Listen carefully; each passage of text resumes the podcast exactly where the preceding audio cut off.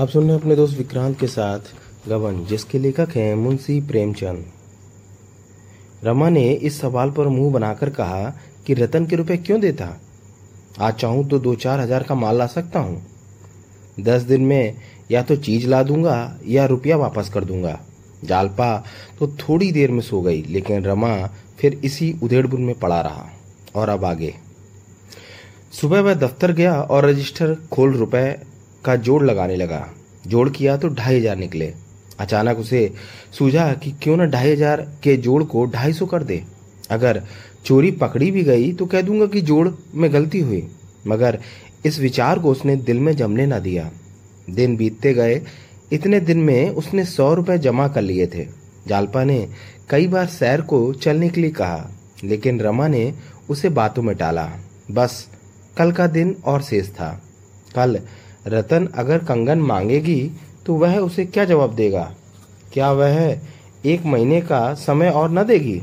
लेकिन रतन नवे दिन ही शाम को पहुँची और यह कहकर चली गई कि मैं तो बाबूजी को कल की याद दिलाने आई हूँ। रमा दिल में सहम रहा था। उसे बातों में लगाकर खुश करना चाहता था। बोला, जी हाँ खूब याद है। अभी सराफे की दुकान से चला आ रहा हूँ। रोज सुबह शाम घंटा भर हाजिरी देता हूँ। दो आदमी लगे हुए हैं, मगर शायद एक महीने से कम में चीज़ तैयार ना हो। हाँ होगी लाजवाब। रतन जरा भी ना पिघली। अच्छा अभी महीना भर और लगेगा। ऐसा क्या मोती पिरो रहा है कि तीन महीने में भी एक चीज़ ना बने? आप उससे कह दीजिए, मेरे रुपए वापस कर दे, मुझे कंगन पहनना ही नहीं। ऐसी धांधली कहीं नहीं देखी। धांधली शब्द पर रमा तिलमिला उठा। धांधली नहीं, मेरी मूर्खता कहिए मैंने पेशगी रुपए इसलिए दिए कि सर्राफ जल्द तैयार कर देगा। अब आप रुपए वापस मांग रही हैं। मुझे उम्मीद नहीं कि सर्राफ रुपए लौटा दे, क्योंकि जो चीज़ आपके आदेश से बनाई है, उसे वह कहाँ बेचता फिरेगा?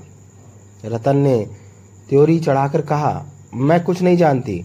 मुझे कल या तो कंगन ला दीजिए या रुपए। अगर सर्राफ से आपका याराना है और उसकी दुकान दिखाने में आपको शर्म आती हो तो उसका नाम बता दीजिए। मैं पता लगा लूँगी। वाह, अच्छी दिल लगी है। दुकान नीलाम करा दूँगी, जेल भिजवा दूँगी। रमा खिसिया कर ज़मीन की तरफ़ ताकने लगा। अच्छी बात है, आपको रुपए मिल जाएँगे कल। यह कहता हुआ वह कमरे में आया और रमेश बाबू व मानिक दास के नाम पत्र लिखे और दोनों भाइयों को भेजा। ज़िंदगी में पहला अवसर था कि उसने दोस्तों से रुपए कर्ज मांगे। दोनों बहुत देर बाद खाली हाथ लौटे। शाम हो गई थी। सब्र एक एक करके जा रहे थे, मगर रमानाथ अपनी कुर्सी पर बैठा हुआ रजिस्टर लिख रहा था। वह सोच रहा था कि अब अपनी इज़्ज़त कैसे बचाए। आखिर उसने रतन को झांसा देने की ठानी। वह जानता था कि रतन की उत्सुकता मात्र इसलिए कि वह समझती है कि मैंने उसके रुपए खर्च कर डाले। रमा उसे रुपए की थैली दिखाकर उसका संदेह मिटा देना चाहता था। वह खजांची के चले जाने की राह देख रहा था। इसलिए उसने देर की थी। आज की आमदनी के रुपए उसके पास थे, जो वह अपने घर ले जाना चाहता था। खजांची साहब ठीक पाँच बजे उठे। रमा को जब मालूम हो गया, वह दूर निकल गए तो उसने रजिस्टर बंद किया। और चपरासी से बोला, थैली उठाओ और जमा कराओ। चपरासी ने कहा, खजांची साहब तो बहुत दूर चले गए। रमा ने आँखें फाड़ कर कहा, मुझसे कहा क्यों नहीं? यह आमदनी कैसे जमा होगी? खैर, रुपए इसी दराज में रख दो, तुम्हारी निगरानी रहेगी। चपरासी ने कहा, नहीं बाबू साहब, मैं यहाँ रुपए रखने नहीं दूँगा। कहीं उठ गए तो मैं बेगुनाह मारा जाऊँगा। सरकार अपने साथ लेते जाए। रमा तो चाहता यही था। एक एक का मंगवाया। रुपए की थैली रखी और घर की तरफ़ यह सोचता हुआ चला कि अगर रतन झपकी में आ गई तो क्या पूछना? जालपा ने थैली देखकर पूछा, क्या कंगन नहीं मिले? अभी तैयार न थे। मैं रुपए उठा लाया। रुपए अलमारी में रखकर घूमने चल दिया। उसके जाने के दस मिनट बाद रतन आ पहुँची और आते ही बोली कंगन तो आ गए होंगे। जालपा हाँ आ गए हैं, पहन लो। कई बार सर्राफ के पास गए, जालिम देता ही नहीं। रतन, कैसा सर्राफ है कि इतने दिनों से हीले हवाले कर रहा है? मैं जानती कि रुपए ऐसे झमेले में पड़ जाएँगे तो देती ही क्यों? ना रुपए मिलते हैं, न कंगन। आपके रुपए रखे हुए हैं, ले जाइए। जालपा ने अलमारी से थैली निकाली और रतन के सामने रख दी। रतन के असंतोष का यही कारण था जो रमा ने समझा था। उसे संदेह हो रहा था कि इन लोगों ने मेरे रुपए खर्च कर डाले। रुपए सामने देखकर उसका संदेह दूर हो गया। बोली, अगर दो चार दिन में देने का वादा करता है तो रहने दो। जालपा, मुझे उम्मीद नहीं कि इतनी जल्दी दे। रतन ने बहुत कोशिश की।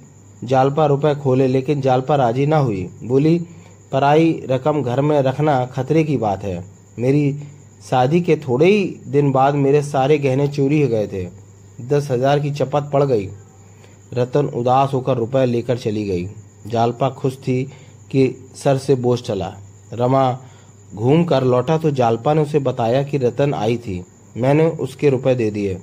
रमा घबरा कर बोला, यह तुमसे किसने कहा था? जालपा उसी के रुपए तो तुमने लाकर रखे थे। तुम्हारे जाते ही वह आई और कंगन मांगने लगी। मैंने झल्लाकर रुपए दे दिए। जब मैंने दे दिए तो कहने लगी, क्यों लौटाती हो? मैंने कह दिया, ऐसी संदेही स्वभाव वालों के रुपए मैं नहीं रखती। रमा, बस इतना ही कह कह सकी। ईश्वर के लिए तुम मुझसे पूछे बिना ऐसे काम मत किया करो। वह सोचने लगा कि जालपा पर नाराज़ होना अन्याय था। जब उसने साफ़ कह दिया था कि यह रुपए रतन के हैं तो जालपा का कोई दोष नहीं। रतन से किसी तरह रुपए वापस लेना चाहिए। क्यों न जाकर रतन से कहे कि मैंने सुना है कि आप रुपए लौटाने से नाराज़ हो गई हैं। असल में रुपए आपको वापस देने को न लाया था। इसलिए मांग लाया था कि सर्राफ जल्दी काम करे। यह सोचकर वह उसी समय रतन के बंगले पर पहुँचा। रतन के बंगले पर बड़ी बहार थी। उस समय वहाँ बच्चों का जमघट था। बच्चे झूला झूल रहे थे और रतन झुला रही थी। बरामदे में वकील साहब के पास चला गया। वकील साहब बोले, आओ रमा बाबू, कहो, तुम्हारे म्यूनिसिपल बोर्ड की क्या खबरें हैं? रमा, कोई नई बात नहीं है। वकील, आपके बोर्ड में लड़कियों की अनिवार्य शिक्षा का प्रस्ताव कब पास होगा? जब तक औरतों की शिक्षा का रिवाज न होगा, देश उन्नति नहीं कर सकता। वह नारी स्वतंत्रता, पर्दा और शिक्षा पर बोलते रहे, लेकिन रमा का ध्यान झूले की ओर था। किसी तरह रतन से बात करने का अवसर मिले। वह वकील साहब से आज्ञा लेकर रतन के पास चला गया, लेकिन काफ़ी देर तक रतन से बात न कर सका। वह झूले और बच्चों में मग्न थी। वह वापस चला आया। अचानक उसे याद आया, उस थैली में आठ सौ रुपये थे।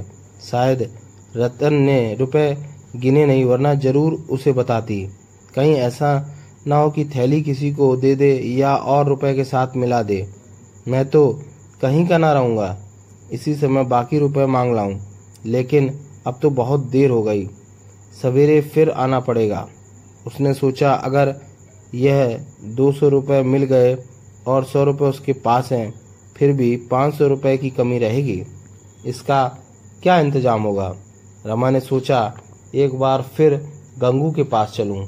उसके हाथ पाँव पड़ूं, वह सर्राफ जा पहुँचा, मगर गंगू की दुकान बंद थी। वह पीछे मुड़ा ही था कि चरणदास आता हुआ नज़र आया। देखते ही बोला, बाबूजी, आपने तो इधर का रास्ता ही छोड़ दिया। कहिए, रुपए कब मिलेंगे? रमा ने कहा, अब जल्दी ही दे दूँगा। गंगू, रुपए दे चुका हूँ। चरणदास बोला, अजी, दुकान पर आकर हिसाब कर जाइए। पूरा, नहीं तो आधा तिहाई कुछ तो दीजिए।